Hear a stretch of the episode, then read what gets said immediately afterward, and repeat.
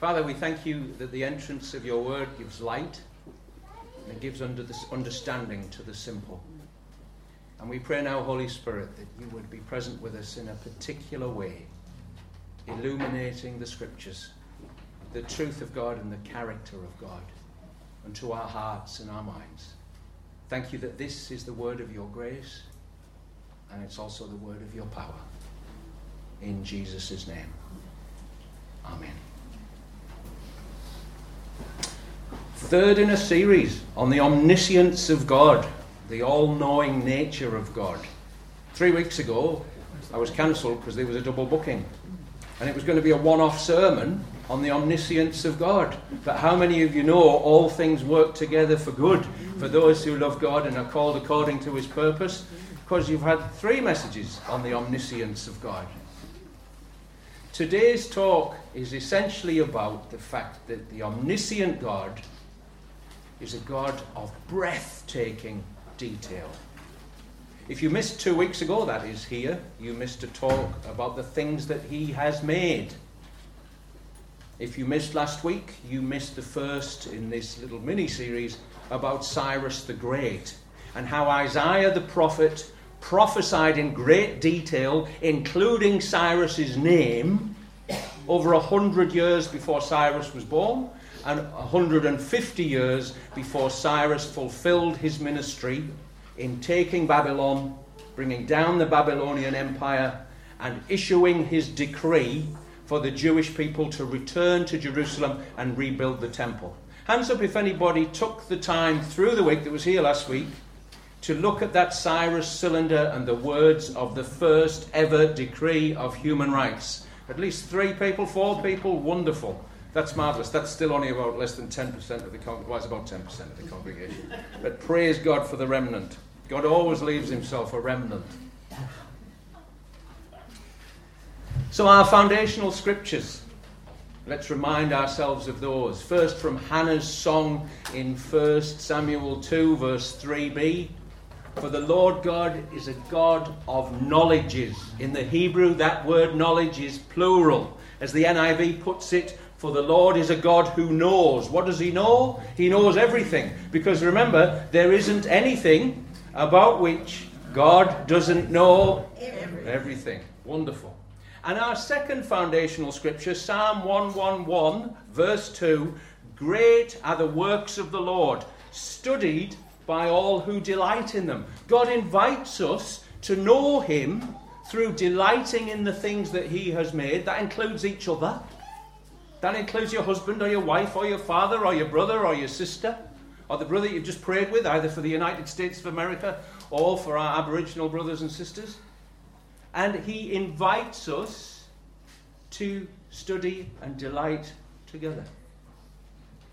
Werner Keller was a German fellow, born in 1909 and uh, died in 1980 in Ascona in Switzerland.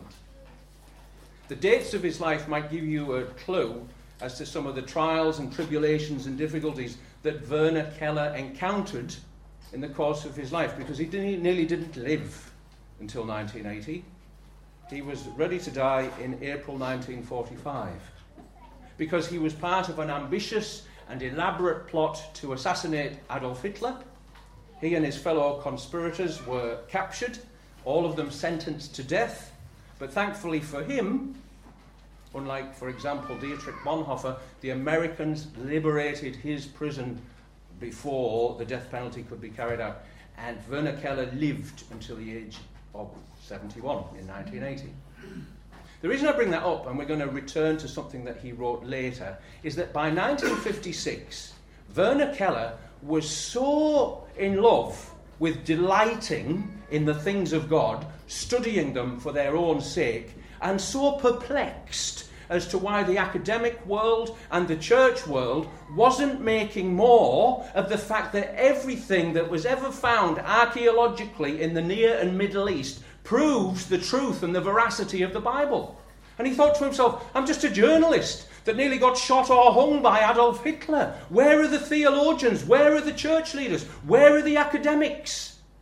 writing books about the veracity of the Bible and how every word within it is true. He couldn't find any.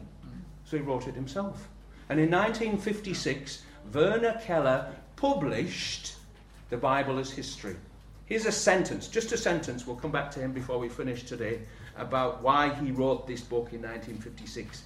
As a journalist, I have been for many years exclusively concerned with the results of modern science and research as it pertains to the Bible. That was his sole motive. Science and research, delighting in the things of the Lord. So we're going to have the spirit of Werner Keller this morning, and we're going to delight ourselves in studying this relatively short passage within this significantly longer passage that we've been looking at now for the last two to three weeks Isaiah 42 to Isaiah 48. But today we're just going to confine ourselves to Isaiah 48, verses 12 to 20. In other words, nine verses of Scripture. And we're going to delight ourselves in discovering what these nine verses of Scripture tell us first about the character and nature and self disclosure of God. And then we're going to tie up some loose ends from last week in terms of detail about the fall of Babylon and the return of the Jews to Jerusalem thanks to Cyrus's decree that we didn't have time for last week. So we're in Isaiah 48 and we're going to start in verse 12. God says in verse 16, Draw near to me. That's his invitation. That has always been God's invitation to humanity. Hear this. From the beginning, I have not spoken in secret. From the time it came to be, I have been there. Verse 12. Let's look at how God identifies himself in this single verse. Firstly, he who called Jacob and Israel. Listen to me, O Jacob and Israel, whom I called. Who calls Israel becomes Israel's king. We'll come back to that in a moment. Secondly, verse 12 I am he does that remind you of anything? Does that remind you, for example, of anything in John chapter 18 or John chapter 20? Here's the passage in John chapter 18. Then Jesus, knowing all that would happen to him, came forward and said to them, Whom do you seek? They answered him, Jesus of Nazareth. Jesus said to them in the original Hebrew, in the uh, Aramaic, I am. Our English versions add he. I am he. Judas, who betrayed him, was standing with them. When Jesus said to them, I am he, they drew back and fell to the ground. Notice the power of that statement I am he. So he asked them again, you know, while they're still in a mess on the floor with all of their weapons that they now need to pick up again. Whom do you seek? And they said, Jesus of Nazareth. Jesus answered, I told you that I am he. And three chapters later, when Mary comes looking for his body in the garden and the tomb's empty, and she finds him in the garden, but she doesn't recognize who he is. This conversation, although in such a different way, is almost had over again. Why are you crying? Whom do you seek? And this time he doesn't say, I am he. He uses her name Mary. So who is he? The next little clause in verse 12 of Isaiah 48 tells us I am the first and the last. That familiar? I am the first and the last. I'll tell you why it's familiar because that phrase is used by Jesus himself. So we've just identified who the speaker is in Isaiah 48 three times in the book of Isaiah. Isaiah 41, verse 4, Isaiah 44, verse 6, where he also says, Apart from me, there is no God. So, I am the first and the last is also God. And here in Isaiah 48, verse 12, three occasions in the book of Isaiah. I am the first and the last. Three is the number of divinity, it's the number of the Godhead. So God is confirming through the words of Jesus, through the prophet Isaiah, to the people of Israel that he is the first and he is the last. That is a phrase of eternality. Isaiah 57, verse 15. Thus saith the high and lofty one, who inhabits where? Eternity. I dwell in that high and holy place, and also with him or her who is humble and contrite in spirit. And he goes on to refresh the heart of the humble and to revive the spirit of the contrite, for I shall not contend forever, neither shall I be always wroth. The words, I am the first and the last, is a statement of God's eternality. But the other reason you know this phrase is because it appears four times in the book of Revelation. Revelation 1, verse 11, Revelation 1, verse 17. I can't remember the third one, but it's on your notes. Revelation 23, verse 13 or 17. Probably 13, I would say. It's 13. Wonderful. Thank you very much, Sam. And for those who nodded. Four times what is the number four about in Scripture? It's about the whole of creation. It's about the heavens and the earth, the four corners of the earth, the four rivers that flowed from the Garden of Eden, the four seasons, the four winds from heaven. So God in Isaiah is confirming that Jesus is the first and the last to the nation of Israel. He is their eternal king. And then in the book of Revelation, he confirms that he is the king of the whole earth. I am the first and the last. I am the first and the last. And you add three, God's uh, eternality in Isaiah, uh, in the book of Isaiah, together with four in the book of Revelation. What do you get? Seven. The number of spiritual perfection. The King of the Jews will one day perfect the whole of creation, and the new heavens and the new earth will be brought in. You see God's breathtaking attention to detail in what we're reading today. We've only looked at verse 12. And we've got three glorious titles, three glorious forms of self identification of Jesus Christ, the first and the last. But there's more. Verse 13 He is the Creator. Notice the phrase there when I call to them, they stand forth together. I sing the mighty power of God who made the mountains rise, who spread the mighty seas abroad and framed something, the lofty skies. I didn't sing over anybody there. We weren't singing as a congregation. this is glorious because God says there in verse 13 that he once and forever framed the earth and the heavens. No sign of evolutionary theory there. No sign of big bangs and subsequent uh, evolving of species and so on and so forth. He once and forever framed the heavens and the earth. Write down Hebrews 11, verse 3, if you want to check another reference to that later today. You know, many years ago, he doesn't know whether he, was, whether he was born in 1860 or 1861, but seeing as NAIDOC Week starts today, I want to just bring the story of William Cooper into today's message. William Cooper was a Yorta Yorta man who was taught in an Aboriginal mission school to read and to write and to love Scripture. And as William Cooper grew, there was something about the fact that God was his creator and that God made everything good and that we had a common ancestry in Adam and Eve. So when William Cooper began to experience the prejudice and the discrimination in Australian society under the White Australia policy, he began to read Matthew 7, verse 12 Do unto others as you would have them do unto you. And that's an injunction that's repeated, as we know, in Luke's Gospel as well. And he began to ask the question, why? Why? You've taught me to read and write. You've taught me to love these scriptures and through them to love the God who created us all. So, how come I'm not a citizen of Australia? And so burdened was William Cooper and several of his friends that they formed the Australian Aborigines League. And by the 1930s, this Yorta Yorta man had moved to Footscray of all places, we think about missionaries going, you know, to the ends of the earth. And we've seen some of those ends of the earth this morning. Glory be to God.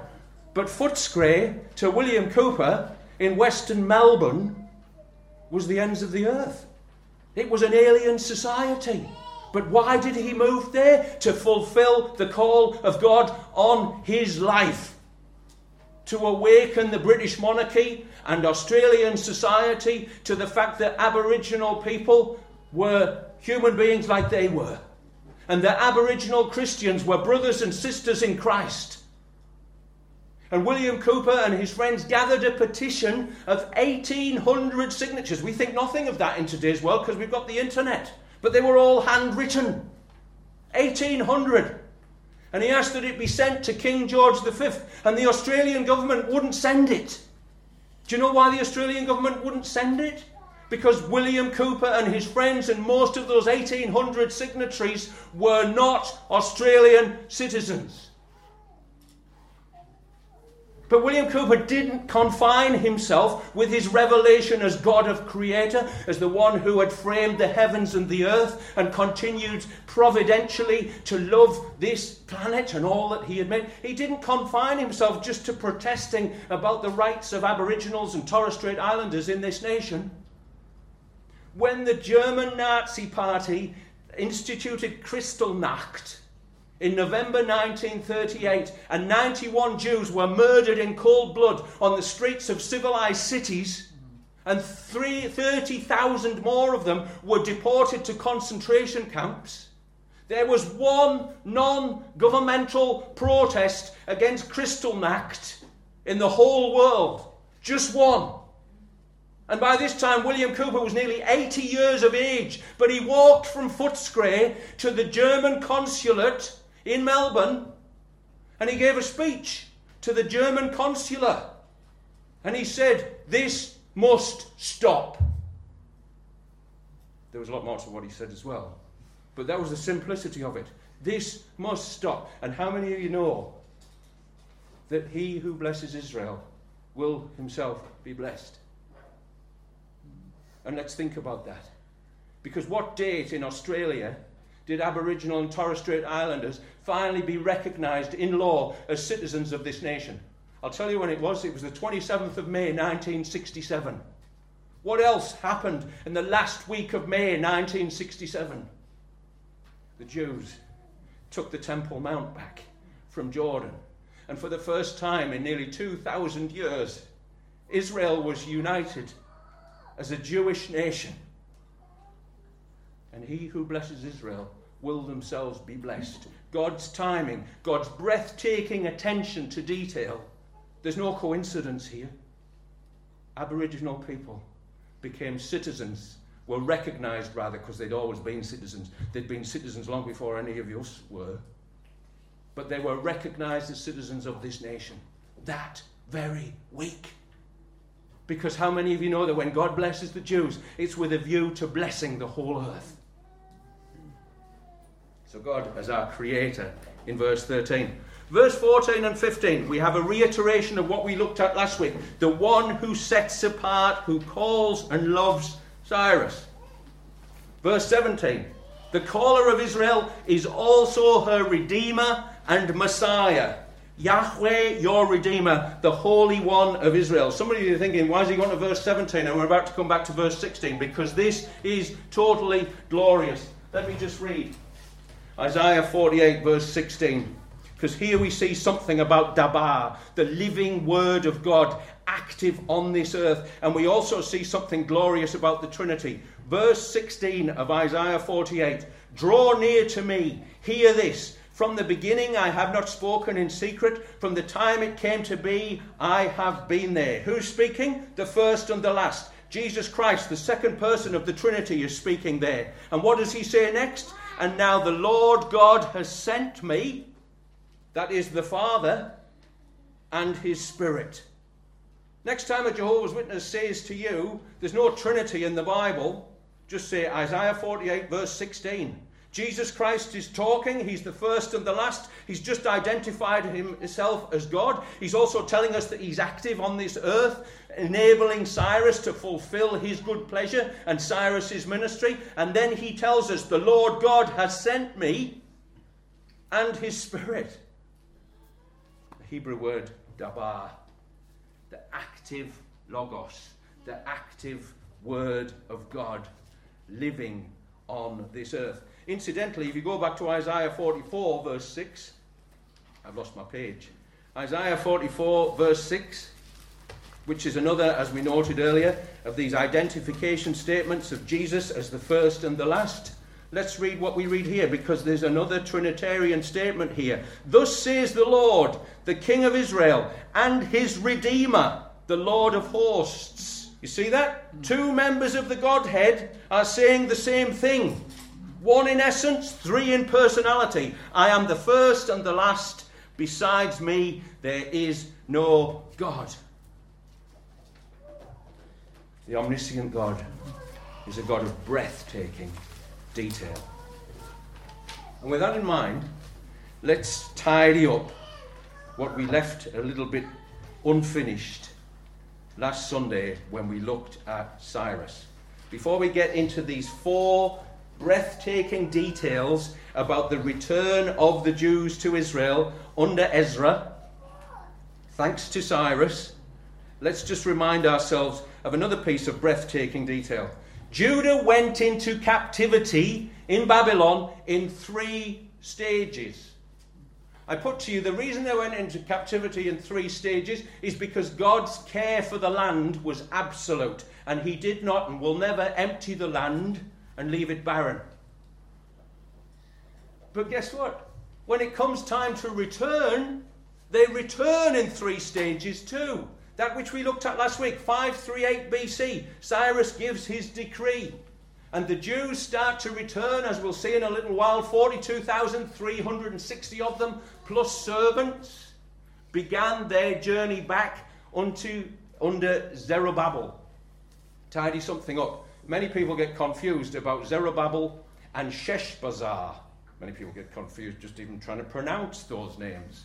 But I want you to know that they are the same person. The book of Ezra, which we're going to glimpse at in a little while, was written in two languages. All of the narration, the narrative aspects of the book of Ezra, were written in Hebrew. But Ezra quoted from 12 source documents, many of which were Persian decrees.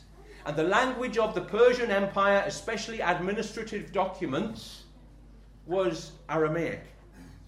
So the Aramaic or Persian name for Zerubbabel was Sheshbazzar. If you're doing a study in Ezra this year, you will find, or any year actually, Zerubbabel and Sheshbazzar are the same person.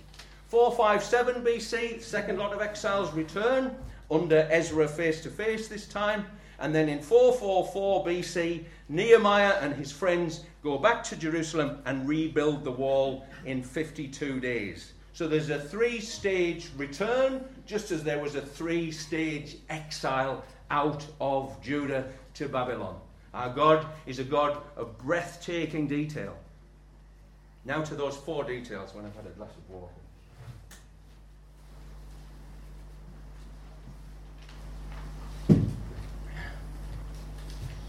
In Isaiah 44, verse 13, God speaks through Isaiah 150 years before these events and says, by the way, they're going to return without price or reward. It's not going to cost the Jews anything to return to Jerusalem and to rebuild the temple. When Britain, a few years ago, thankfully voted to leave the European Union, 51% voted yes, 49% voted no, so it was a little bit narrow but the leaves had it. Praise the Lord. They still had an awful lot of negotiating to do to get out of the European Union. Because the European Union wanted reparations. You want your own country back? Well, you've got to pay us billions and billions and billions of pounds. Because we've invested in your country. On a human level, it is so, so true that there is no such thing as a free lunch. How many of you know that? But how many of you also know that the wisdom of our God is that He turns the earth and the world upside down?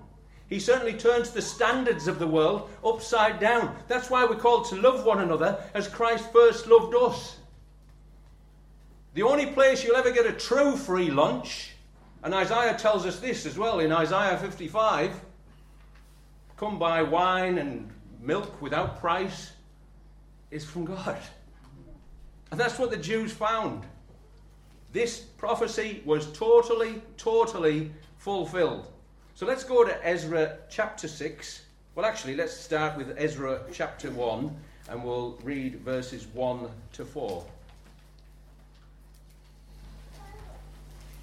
Notice as you find Ezra that in the Christian Bible it follows straight on from Second Chronicles. There's good reason for that in terms of Christian theology. One of the things that we know is that Ezra is the most likely author of 1st and 2nd Chronicles and also the books of Ezra and Nehemiah. He wrote them all. In the Jewish scriptures, the Tanakh, Ezra and Nehemiah are one book. And 1st and 2nd Chronicles are also one book. And the glorious thing about the Jewish scriptures, the Tanakh, is that the Jewish Bible finishes with the decree of Cyrus in what we know of as Second Chronicles 36, verses 22 to 23. Let me just read that and then we'll repeat it in Ezra 1, verses 1 to 4. Remember, the Jewish Bible closes with the words we're about to hear. Now, in the first year of Cyrus, king of Persia, that the word of the Lord by the mouth of Jeremiah might be fulfilled, the Lord stirred up the spirit of Cyrus, king of Persia, so that he made a proclamation throughout all his kingdom and also put it in writing. Thus says Cyrus, king of Persia, the Lord, the God of heaven, has given me all the kingdoms of the earth, and he has charged me to build him a house, where? At Jerusalem, which is in Judah. Whoever is among you of all his people, may the Lord be, his God be with him. Let him go up. In Hebrew, that phrase, which closes the Jewish Bible, is one word. Let him go up. The word is aliyah, which means to go up. The Jewish Bible closes with the people of Israel going up to Jerusalem. Why? Because they're about to welcome the first advent of their king. And then we read almost the same words from the proclamation of Cyrus in Ezra chapter 1, verses 2 to 4. Thus says Cyrus, king of Persia. You'll see why I'm repeating this in a moment because it's not an exact repeat. The Lord, the God of heaven, has given me all the kingdoms of the earth, and he has charged me to build him a house at Jerusalem, which is in Judah. Whoever is among you of all his people, may his God be with him, and let him go up to Jerusalem, which is in Judah, and rebuild the house of the Lord, the God of Israel. He is the God who is in Jerusalem. And let each survivor, in whatever place he sojourns, be assisted by the men of his place with silver and gold, with goods and with beasts, besides free will offerings for the house of God that is in Jerusalem. See the slight difference in the way that proclamation ends. One ends with the word Aliyah, let him go up, and the other one ends with the word Jerusalem. If any of you are getting into this omniscience of God stuff, then do a study over the next few weeks on the final word of each of the first five books of the Bible. That is the Pentateuch Genesis, Exodus, Leviticus, Come on, help me out. Deuteronomy and Numbers. Numbers and Deuteronomy. Do, don't do it in that order because you'll get it mixed up. But the last five words, especially in the King James Version, this works. Funny that. Look at the last five words and ask the Holy Spirit to show you what the last five words, the last word of each of those five books, is actually pointing to because it is not dissimilar to what we've just seen about the word Aliyah at the end of the Jewish Bible, the Jewish people getting ready to meet and greet the first advent of their king. And this word Jerusalem, where we're told in the book of Acts that same king is returning. Anyway, back to Ezra chapter 6 and the point about without money and without price. Ezra chapter 6 verses 2 to 9. This is several years after the return to Jerusalem. And some of the uh, governors of the land beyond the river, as it was called, have kicked up a fuss about the Jews now wanting to complete the temple. Notice it was not completed when the foundations were first dug. We'll come back to that in a moment. So Darius the Mede, who was then king, Cyrus had died by this time, goes looking in the government records in the Empire of Persia for the record of Cyrus's original proclamation. Verse 3, this is what he finds. In the first year of Cyrus the king, Cyrus the king issued a decree concerning the house of God at Jerusalem. Let the house be rebuilt, the place where sacrifices were offered, and let its foundations be retained. Its height shall be 60 cubits, and its breadth 60 cubits, with three layers of great stones and one layer of timber. Let the cost be paid, notice this, from the royal treasury. 150 years more, 175 years earlier, Isaiah had said, This temple will be rebuilt without money and without cost. And here you have it fulfilled because the royal treasury is footing the bill. But it gets even better for the Jews. And also let the gold and silver vessels of the house of God, which Nebuchadnezzar took out of the temple that is in Jerusalem and brought to Babylon, be restored and brought back to the temple that is in Jerusalem, each to its place. You shall put them in the house of God. Restitution. We're not even going to hold on to the wealth of Babylon because it was stolen from you Jews. We're going to give it back. But then look at this.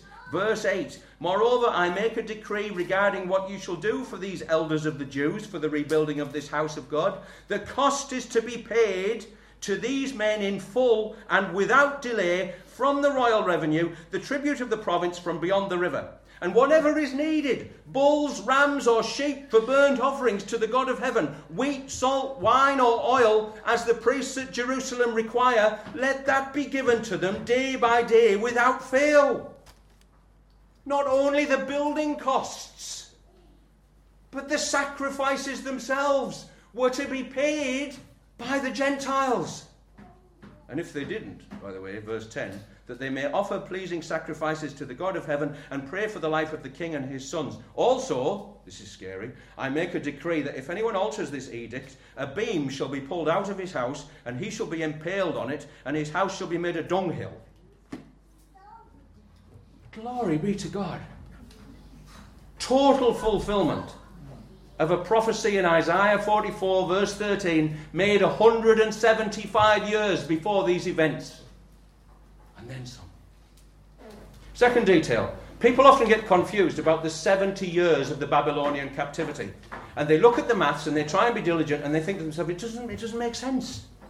Because the Babylonians destroyed Jerusalem in 586 BC, and yet Babylon fell in 539 BC. And any mathematician, even a non mathematician, can work out that that's not 70 years. But you know the glory of what God says, and God spoke these prophecies through the prophet Jeremiah. Jeremiah 25, 11, and 12, if you want to look it up further, I think it's on your notes. And Jeremiah 29, verse 10. He said 70 years, but he said 70 years would be fulfilled for two distinct purposes. Purpose number one the Babylonians were jolly well going to get punished for overstepping the way that they had treated the Jewish people. God used them to judge the Jewish people, but then they totally, totally overstepped the mark. And they began doing that in 609 BC. When did Babylon get taken again? Under, not under Daniel, under Cyrus the Great, but the words Mene, Mene, Tekel, Upharsin were written on the wall, and Belshazzar's loins gave way. What year was that? We learnt it last week. Come on, there isn't anything about which God doesn't know. And He wants to teach us His truth. It was 539 BC. Now take 539 BC from 609 BC when the Babylonians first started oppressing Israel, and what do you get? 70 years. But Jerusalem and Judah didn't go into exile until 586 BC. And God said, I want the land to enjoy its Sabbaths. The Jewish Talmud, the writings of the Jewish sages, tell us that prior to that exile in 586 BC, Jerusalem had not known Sabbaths. The people who were there, including King David, including King Solomon, had not given the land its Sabbath years. If you want to read about the Sabbath years, is uh, Exodus 23 verses 10 and 11 and Leviticus 26, the whole of the chapter. They were told every seventh year you make the land have a rest. That's good husbandry. That's good stewardship. But they didn't do it for 490 years. So, how many Sabbaths were owing? 70. 7 times 70 is 490. As far as we know, the one and only time, period, and I suggest to you this is one of the reasons why the book of Ruth is in the Bible, wherein the land was allowed to enjoy its Sabbath was during the period of the judges. And you had figures like Boaz who took proper care of the land. But from 490 years, during the period of the judges, through to the exile, no Sabbaths were allowed. So 70 were owed. The Jews go into exile in 586 BC. What year can they come back? Or rather, what year can the temple be rebuilt? The answer is 516 BC. And that leads us to the third detail that's rather breathtaking today. Ezra 5, verses 15 to 16. Ezra 5, verses 15 to 16. This is written in 537 BC by Ezra. And he's about to tell us something very, very important here when we think about the land needing its Sabbaths. And therefore, the, land, the temple can't be fully rebuilt until 516 BC.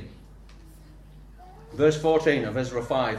And the gold and silver vessels of the house of God, which Nebuchadnezzar had taken out of the temple that was in Jerusalem and brought into the temple of Babylon, these Cyrus the king took out of the temple of Babylon, and they were delivered to one whose name was Sheshbazzar, whom he had made governor. Remember that's Zerubbabel. And he said to him, Take these vessels, go and put them in the temple that is in Jerusalem, and let the house of God be rebuilt on its site. Now here's the verse. Verse 16 Then this Sheshbazzar, also known as Zerubbabel in Hebrew, came and laid the foundations of the house of God that is in Jerusalem. He only laid the foundations. And Ezra goes on to tell us that the people got discouraged after that, so they stopped building. Hence the ministries of Haggai and Zechariah later in our Old Testament. But let's just turn back to Isaiah 44 and verse 28. And let's see once again the breathtaking detail of our omniscient God when he issues a prophecy. Isaiah 44, verse 28, who says of Cyrus, He is my shepherd, and he shall fulfill all my purpose. Saying of Jerusalem, She shall be built. And of the temple, what does it say? Your foundation shall be laid. Only the foundation. And that was exactly fulfilled. And then from 538 through to 516, you had the ministries of Haggai and Zechariah basically stirring the people up to build the rest of it. And it was finally unveiled and sacrifices reinstituted in 516 BC. 70 years exactly since the Jews had gone into exile. Does this just excite me or does it excite others in this place? Our God is a God of breathtaking detail. Last one. It's been a long morning. The King James Version of Isaiah 48:20 tells us that they will go forth singing that is, those who are released from Babylon by Cyrus, go out from Babylon, flee, flee, flee from Chaldea, declare this with a voice of singing, proclaim it or declare it. That's what we're told would happen. And then we read Isaiah, uh, sorry, Ezra 2, verses 64 to 65, which is about the procession of those people who heeded Cyrus's decree in 538 BC and went forth. Look at this. The whole assembly together was 42,360, besides their male and female servants, of whom there were 7,337. Now, before we go any further, I want to put to you our God is a God of multiplication. You add those two figures together and then divide by 70, and you get 7,100. That is, you're adding 42,360 and 7,337. Add them together, then divide by 70, and you get 7,100. How many people had gone down into Egypt with Joseph at the time of Jacob, when Jacob was an old man? We're told in Genesis 46. There were 70 of them. Our God is a God who multiplies because by the time the Jews are returning to Jerusalem, 70 times 7,100 are returning. What had God said to Abraham? Your descendants will be as many as the stars in the sky or the grains of sand on the seashore. Incidentally, David and Peter and Paul, the word multiply first appears in the book of Acts, in Acts chapter 6. To be specific, Acts chapter 6, verse 7. Up until that point, we're told that the Holy Spirit had been adding people to the church. The number of those who believed was added, was added, was, was added. Suddenly, the ministry of the deacons comes into being with Stephen and the other six. And we're told in Acts chapter 6, verse 7, and this phrase continues throughout the rest of Acts, that the number of believers was multiplied. How many of you know that if you want to get to a large number quickly, you don't keep adding, you keep multiplying? And glory be to God. Acts chapter 6 tells us how glorious your ministry as deacons actually is because God used it.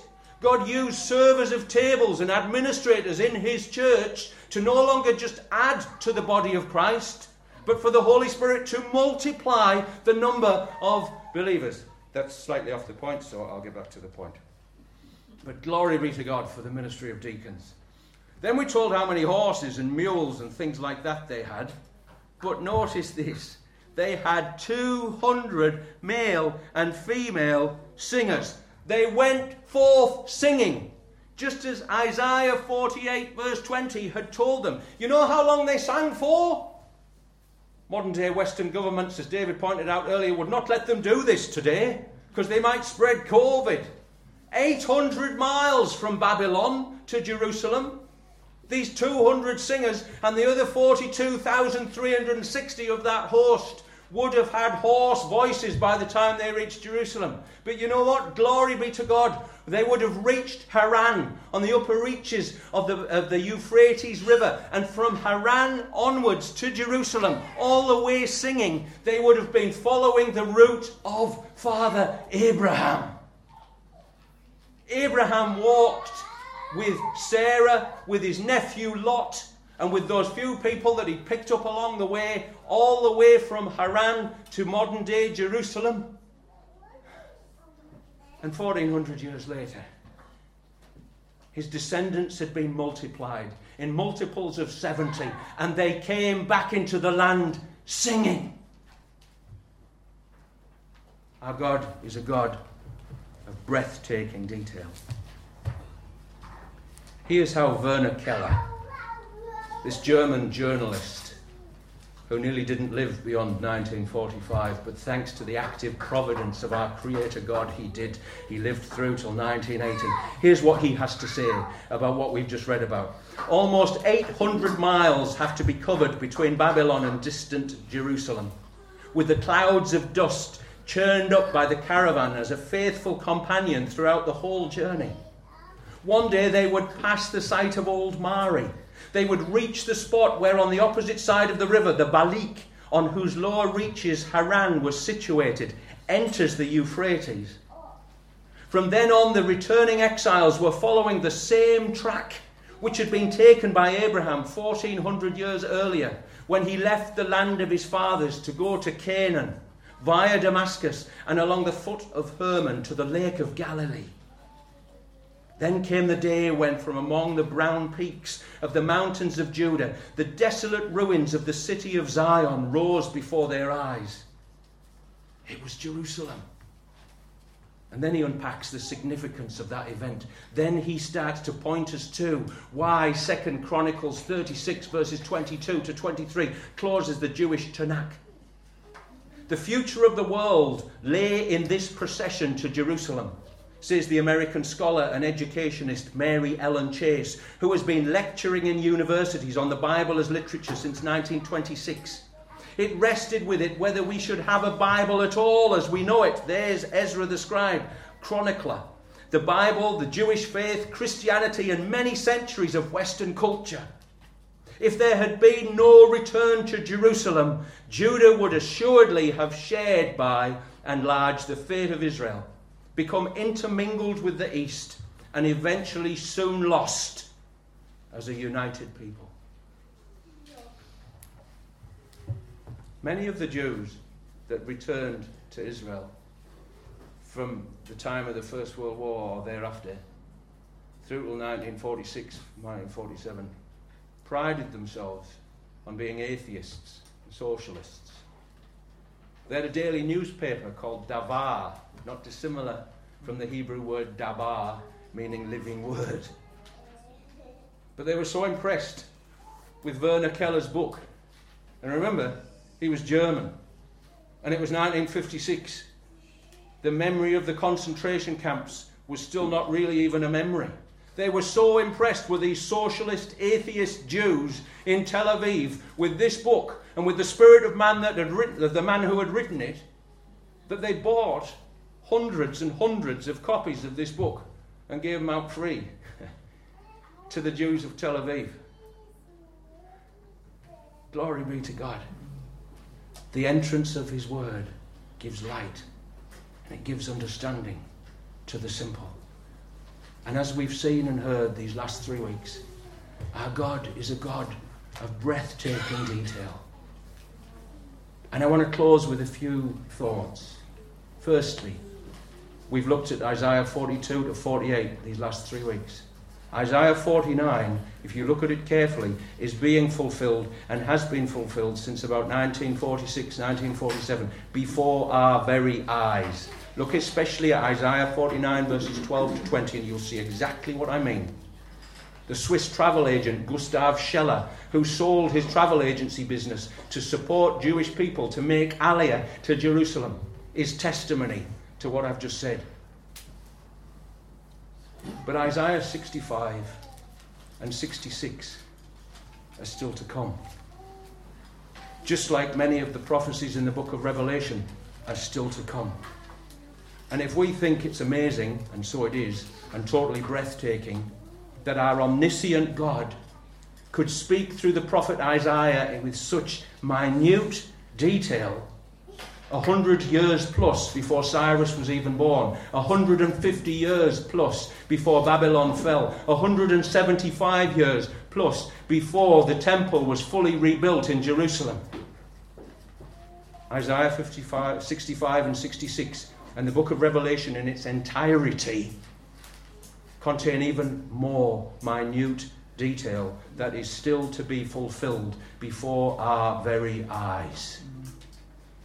And we need to internalize this message that the God of Revelation and the God of Isaiah 65 and 66 is still the God of breathtaking, omniscient detail.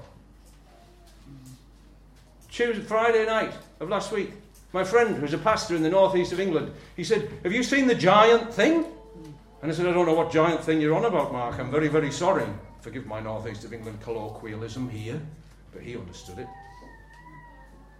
Have a look at YouTube Giant 2021 sometime. You will see that an Irish real estate company is building 21 artificial intelligence based giants that are going to be placed above the cities, 21 cities, they hope, within the next 12 months to celebrate humanity. And human beings will be able to enter a 360 degree laser scanner as they pay money to visit one of these giants and have their whole body scanned. And then guess what will happen? again for a fee, again for a price, you, your image, will be beamed across a vast cityscape Phoenix, Arizona is signing up for this, though they're trying to pretend that they're not at the moment because they know it's causing controversy amongst the Christians, and rightly so, of Phoenix, Arizona. But the book of Revelation speaks about the image of the beast. And for hundreds of years, and until last Friday, in my case, I looked at that and I thought, well, I wonder how that image is going to work, what it's going to look like. I've still got the image of these giants from YouTube in my head. And believe me, it's profoundly disturbing because it's the image of a man to celebrate man's achievements and accomplishments on this earth. And you can have the biggest selfie that you've ever had of yourself beamed to celebrate you.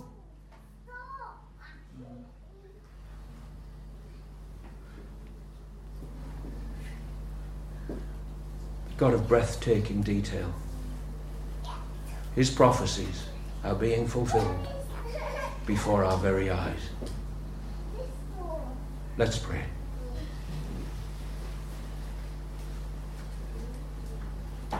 Father, we thank you this day for what in your grace and generosity you've revealed to us in the Bible. We've spent three Sundays, Lord, looking at some of the detail and I pray and I hope, Lord, that none of us are ever the same as a result of looking at this detail. Forgive my faltering lips, Lord, and my tendency to go on a bit.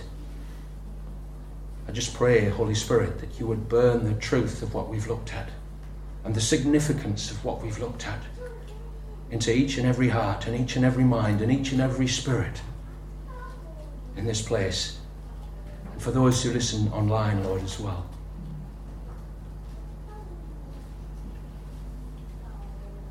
We thank you that great are the works of the Lord, studied by those who delight in them. And as we think on that, Lord, we thank you for the life of William Cooper and of other Aboriginal Christians who studied the creation texts about man being made in the image of God and the table of the nations in Genesis 10 and 11, and then their Lord's words in Matthew 7, verse 12 and they realized what their life's calling was.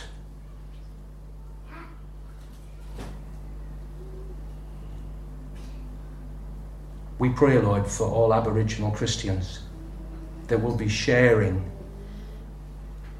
the roots, the foundation, the wellspring of NAIDOC Week over the next seven days. And we pray that you would bring revelation to their so far non Christian brothers and sisters. That you would continue, Lord Jesus, this work of Bible translation into the heart languages of Aboriginal people. So that, like William Cooper and other courageous Christians who left their homelands to go and live in a place like Footscray, they might be voices for the living God in these days. We pray too, Lord Jesus, for our brothers and sisters in the United States of America, for whom the Star Spangled Banner means something more than just being a flag. It means that the God of the Bible gave them a nation on the proviso that they would tend it and care for it and steward it and administer it according to his laws. And we pray for our brothers and sisters in America, Lord, that are seeking to turn that nation back to you. We pray too, Lord, for Joe Biden and Kamala Harris, that whatever their agendas might be as they wake up on this Independence Day today, that they'll have a different agenda by the end of the day because they'll have met with, in a way perhaps they've never met with before, the God of the Bible, the first and the last, and the Spirit whom He has sent. Lord, make us people of the book. Not in a staid, legalistic way, but in a way that lives whereby the Spirit of God births the love of God and the fruit of the Spirit so much into our lives, Lord, that we don't have to go out and look for people to share the gospel with. that we're willing to do that, Lord. But that people themselves will see how much we love one another. And they'll want to know this God for themselves. Thank you, Lord Jesus, for granting us to live on this earth through such tumultuous, momentous times. Thank you for this great privilege and responsibility, Lord, to bear your image by the grace of God into a world that seems to be becoming more and more wicked by the day. And thanks be to God who always leads us in triumphal procession in Christ, and through us spreads everywhere the fragrance of the knowledge of Him.